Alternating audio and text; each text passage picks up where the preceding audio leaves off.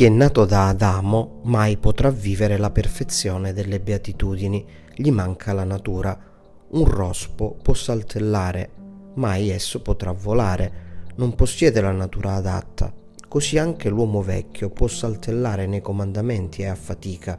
Per le beatitudini occorre una natura nuova e questa ha un solo nome, partecipazione della natura divina.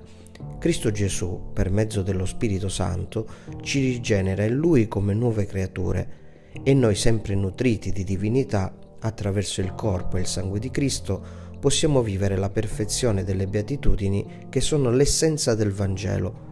L'uomo nato da Adamo è superbo, vendicativo, arrogante, prepotente, dispettoso, usa sempre la legge del taglione in modo esagerato e in suo favore L'uomo nato da Dio, reso partecipe della sua divina natura, è umile, mite, mansueto, misericordioso, povero in spirito, operatore di pace sempre. Chi fa l'uomo nuovo e lo nutre di divinità è solo Cristo Gesù.